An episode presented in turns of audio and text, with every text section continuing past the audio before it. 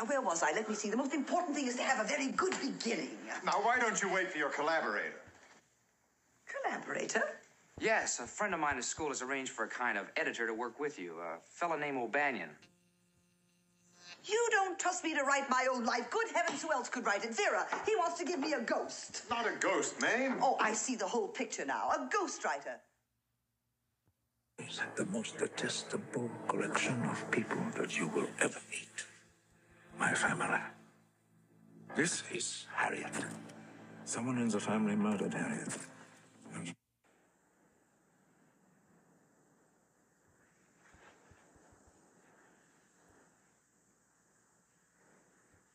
Vem är du? Jag är döden. Kommer du för att hämta mig? Jag har redan länge gått vid din sida. I was. I mean, how about you?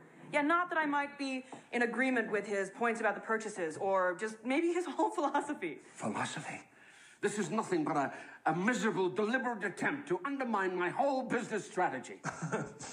You don't have a business strategy, Dad. Your whole business model is uh, is based on seducing presidents. You're a really high class hooker. No offense. Hey. Fuck off. It's fine. Yeah, my handsome addict. You know, it's been a long day. It's been really nice getting to know you all a bit better. Night. Night. I've got to say, I feel a little bit used uh, today, Pa. Oh, for fuck's sake, not you too.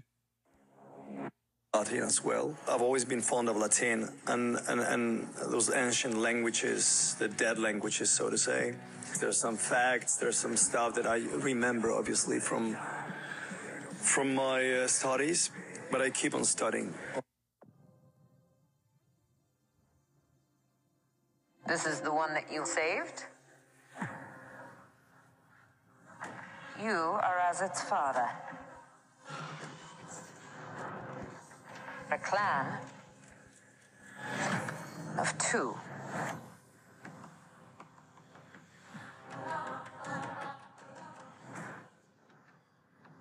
You have removed your helmet. Welcome to the Dr. Zeus Film Podcast. That, of course, is my cheap way of just showing you the many different variations and flavors of the Dr. Zeus Film Podcast. Welcome. This is many different flavors. You have film, you have music, you have television, you have whatever the fuck you want. It's December 7th, or as I like to call it, Pearl Jam Harbor Day. Yes, unfortunately, there's never been a really great film about Pearl Harbor. Just go to the documentaries instead. Watching Ben Affleck overact, we don't need it. Now, it is also the birthday of a very intriguing, eccentric musician. I talked about him last night. I would just want to give him a mention today.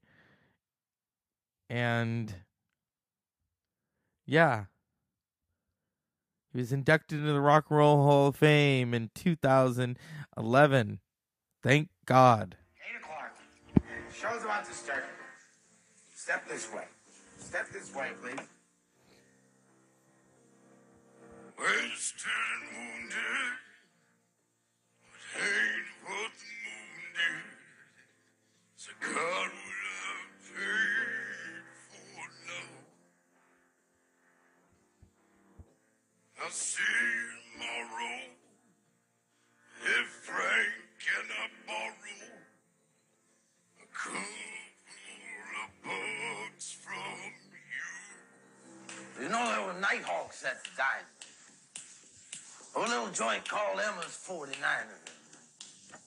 rendezvous of strangers around the coffee early night.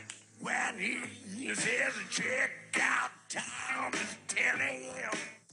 Damn it out just what it means.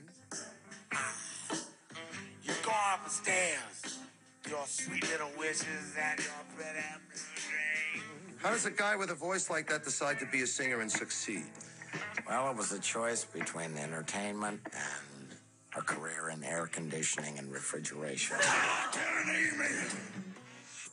When you walk with Jesus, he's gonna save your soul.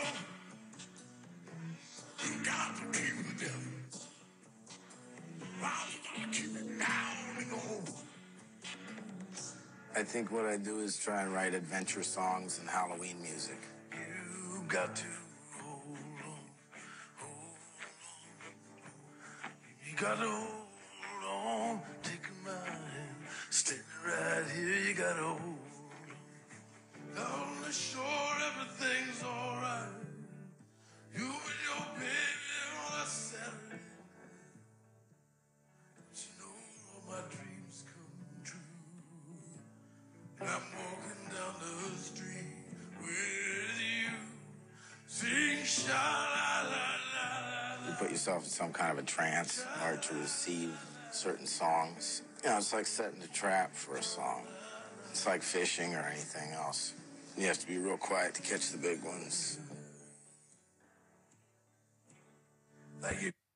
Here's one. You tell me. The Tom Waits Temp Channel. Tom Waits Temp Channel. The Tom Waits Temp Channel. I found all these documents I got from you, and then add some toner to the coffee or two. Then I borrow your new stapler, mine has disappeared. Who's that new guy in the mailroom? He seems really weird. I know we all must work together as a team. And here's your tall vanilla latte extra cream.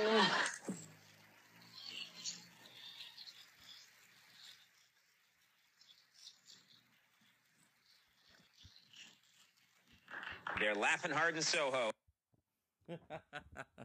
That's how I wanted to honor Mr. Tom Waits on his. How old is Tom Waits? oh, jeez. Like I've said before, you could say he's an acquired taste, but at the same time, you haven't acquired the taste for him. It's better than Dr. Pepper.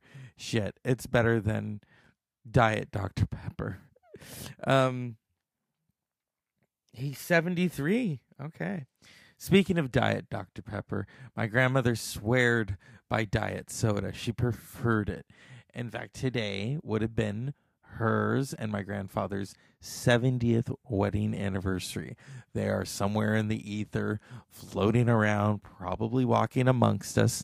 They were married for 49 years, and then my grandmother died very young in 2001 of cancer. And my grandfather has been gone for two years. And, wow. All I will say is he's somewhere in purgatory. But anyway, enough about that shit. Huh. Pearl Harbor, a day that will live in infamy. That's why I love documentaries because I don't think we're ever going to get a film that captures what it was like to be there. I've been there as a visitor. It was very solemn. You felt it. I went on the um, ship where Hirohito signed the the surrender. I saw that. I have pictures of it. But it's all about this moment that happened the next day. Mr. Vice President, Mr. Speaker, members of the Senate, of the House of Representatives, yesterday, December 7th, 1941, a date which will live in infamy. That is Roosevelt's iconic, famous speech. At the same time, I wanted to pull away from it because FDR was a politician. He was a man. He was not perfect. And I also pulled away from that because then he starts to go after Japan. And what happened was a lot of Japanese Americans who lived in this country, especially in California, had their land taken away because they were seen as sympathizers, as they saw many German Americans. Okay? So our country has a very, very dark past. Very dark, very racist, not inclusive. Okay? Yeah. Here at the Dr. Zeus Film Podcast, I'm all about inclusivity. At the same time, I'm all about calling people out on their bullshit. So, politicians are politicians, none are perfect. I've always equated a crooked politician with like a crooked car salesman. He's going to try to sell you that clunker. He's going to try to take your money and give you a money pit. All right? And it's not and at the same time it's not all about buying a Tesla. Okay? now tomorrow I lo- I love to do things early. Tomorrow is another very famous birthday. Very, very famous, famous, famous. This gentleman, I mean, in uh, 1991, Val Kilmer attempted to exercise him. It didn't work. I watched it a couple of times. I went, okay. Meg Ryan covered her boob. You didn't do that in the 60s. How do I know? Because I studied it. But, and Val Kilmer as Doc Holliday is brilliant, but Val Kilmer as James Douglas Morrison is horrible. Because the real Jim Morrison, like many, I don't think you can capture who he was. You can't. There are many different layers to the man, to the muse, to the madness. He was, of course, a Sagittarius, born December 8th. Was it 1943? Next year would have been his 80th birthday. But, yep, December 8th, 1943, in Melbourne, Florida, died Ju- July 3rd, 1971, in Paris, France. So, I think the the film that really captured the doors was When You're Strange. It is a great documentary on the doors. If you want to if you want to know the essence of the doors because I, I've always said it wasn't just about Jim. You also had Ray Manzarek. Ray Manzarek, who was the conjurer and provocateur. Jim, yes, Jim did it too, but in terms of the musicality, the madness of the music. Uh, overall, the band being, I mean, they called themselves the Doors. After the Doors, a perception. These days, especially in the States, you have to be uh, a politician or an assassin or something to really be a superstar. Without a personal manager or publicist, Jim takes control of his own image. He picks out all his clothes, from the conch belts to the leather pants, seemingly designed to accentuate his crotch.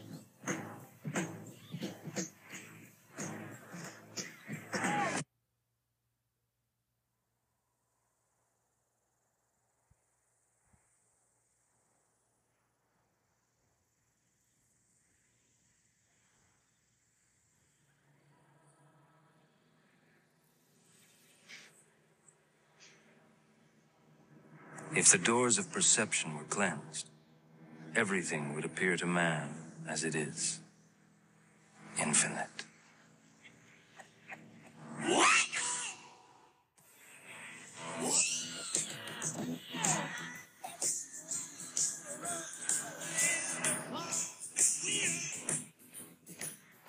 These days, you have to be a politician or an assassin or something to really be a superstar.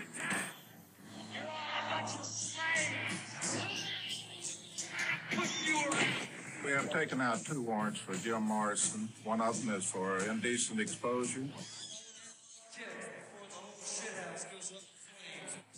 I'd like them to uh, give the music a chance. Huh. Jim Morrison with those Hedy Lamarr curls And that voice, that crooning voice, really, he took that on because he used the same microphone that Frank Sinatra used. That's that's what Jim Morrison wanted to do.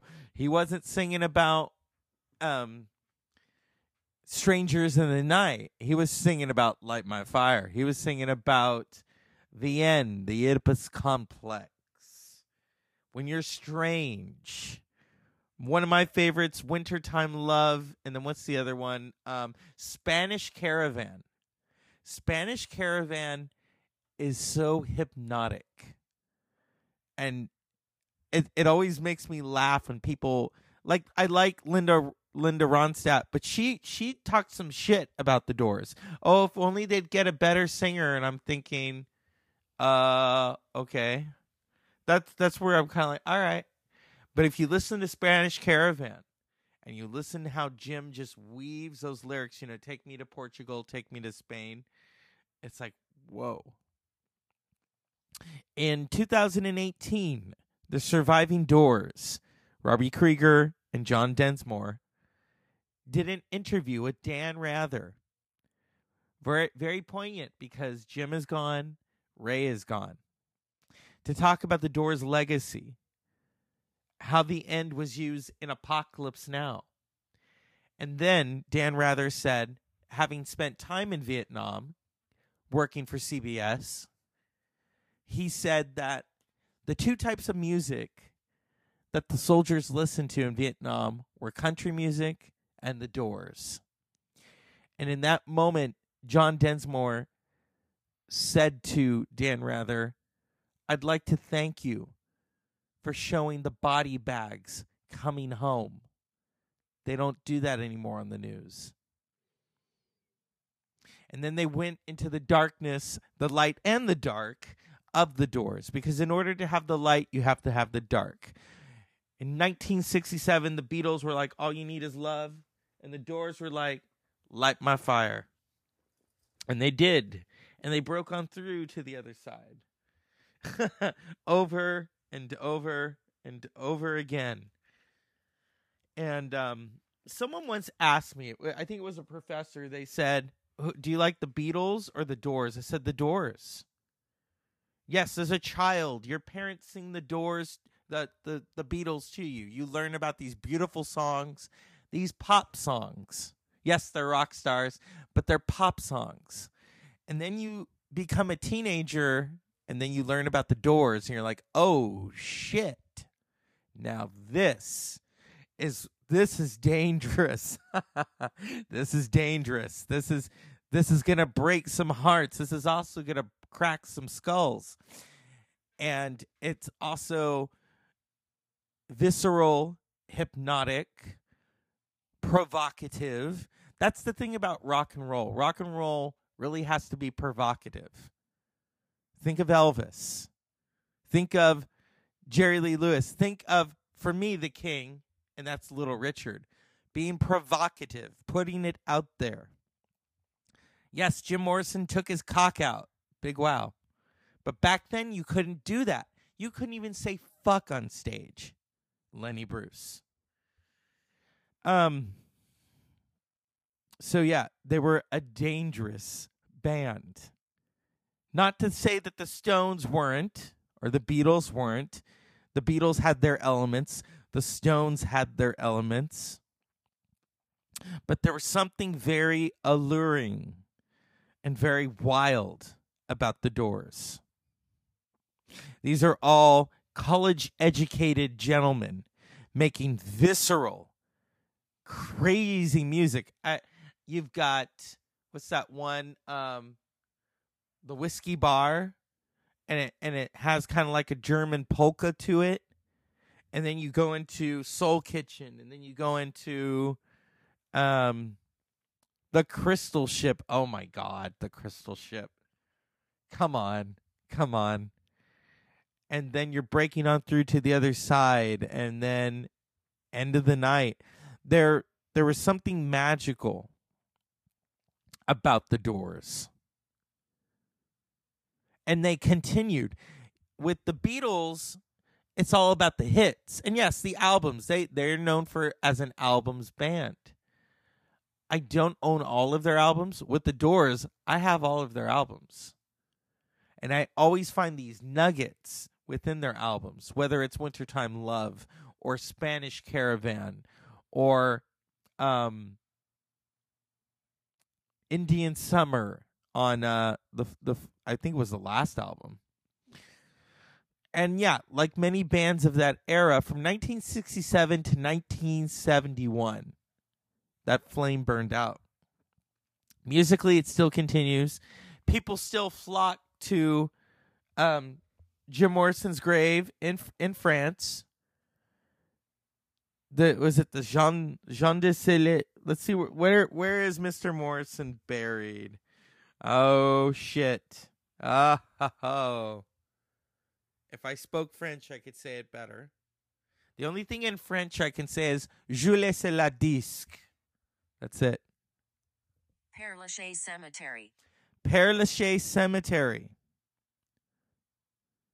Is it the Jean? It's not the Jean de Lacy. No. He's there. People have desecrated his grave. They have written shit. They've take they've taken things. That's probably why Elvis is buried at Graceland. That's also probably why John Lennon was cremated. There's just a marker of Imagine to represent a memorial. With Jim Morrison, it was like, hey, what have we got? Okay. The Lizard King. I can do anything. Mr. Mojo Rising. These anagrams. Not a lot of rock stars had anagrams.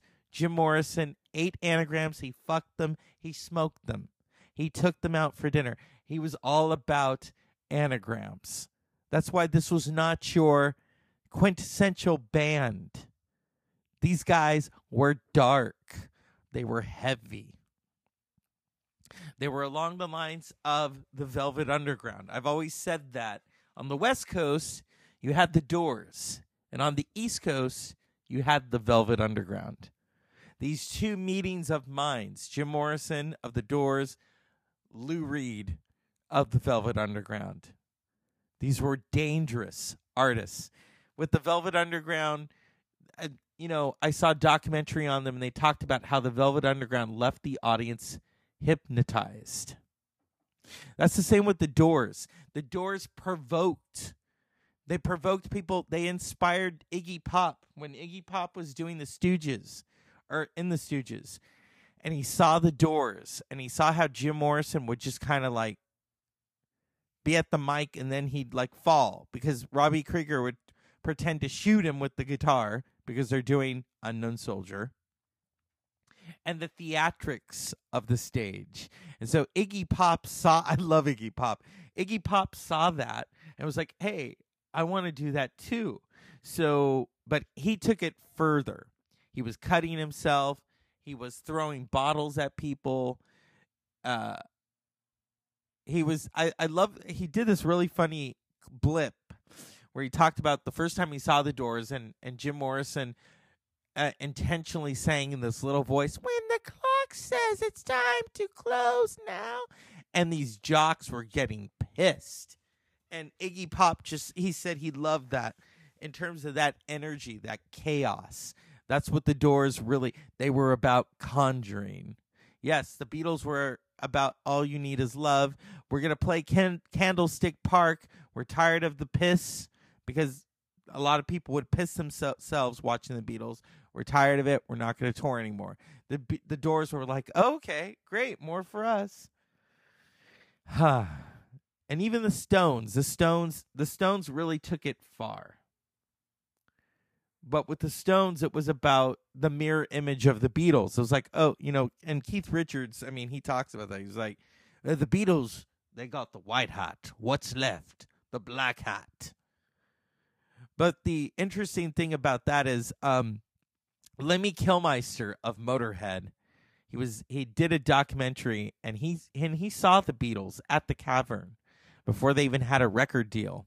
And he says, "Yeah, uh, you know, people always say that the Beatles were the sissies and the Stones were the bad boys, but the Beatles were from the from Liverpool and the Stones were from the London suburbs.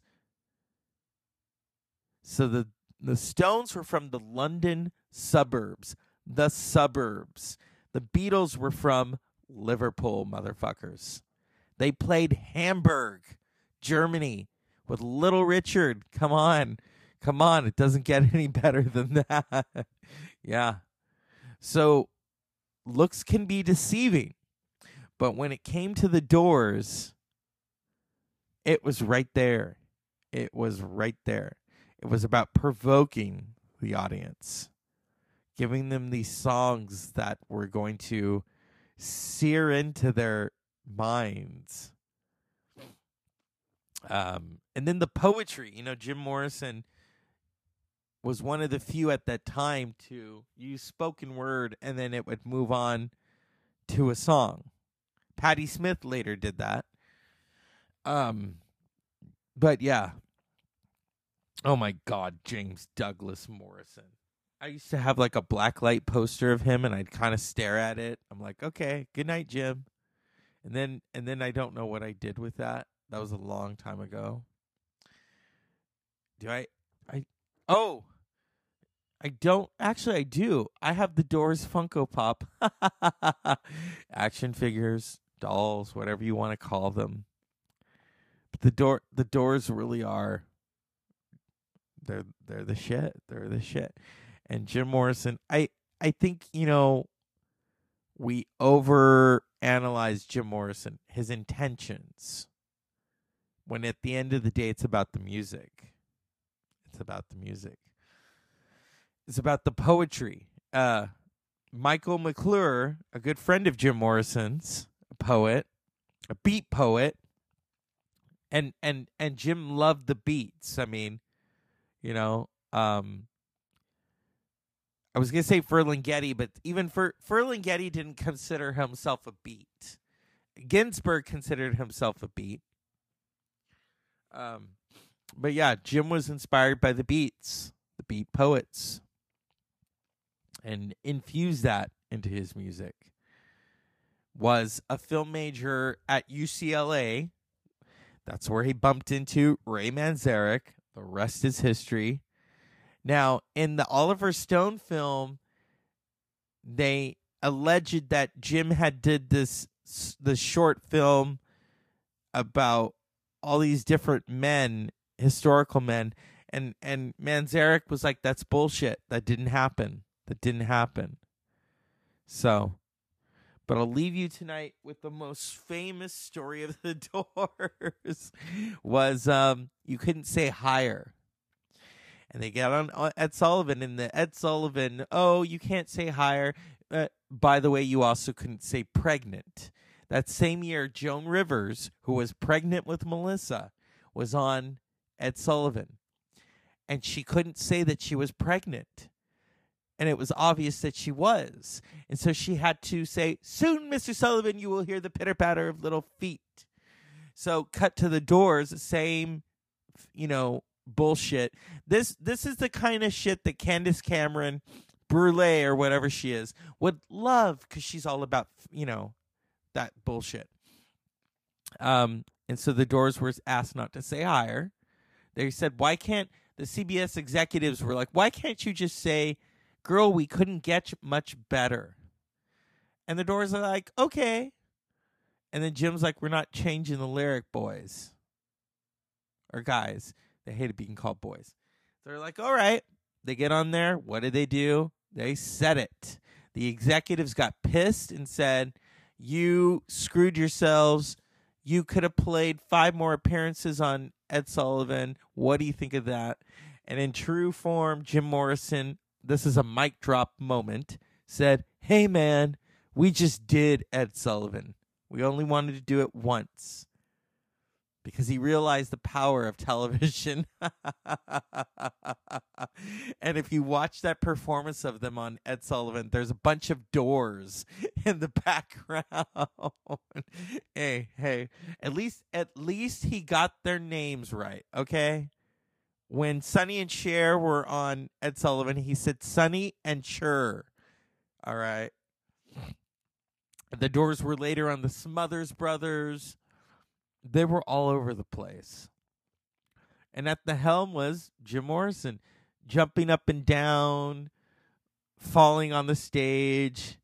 And yes, during their, was it the 1968 tour? I think it was the 67 or 68 tour. He was arrested for lewd and obscene acts because he took his cock out. And that's what happened. So, when it comes to capturing the essence you want to watch when you're strange, the story of the doors, narrated by Mr. Johnny Depp, with some very interesting insight into America's dangerous band. Um, it's been one hell of a trip. Happy birthday, Jim. You would have been 79, you motherfucker. Unpleasant dreams.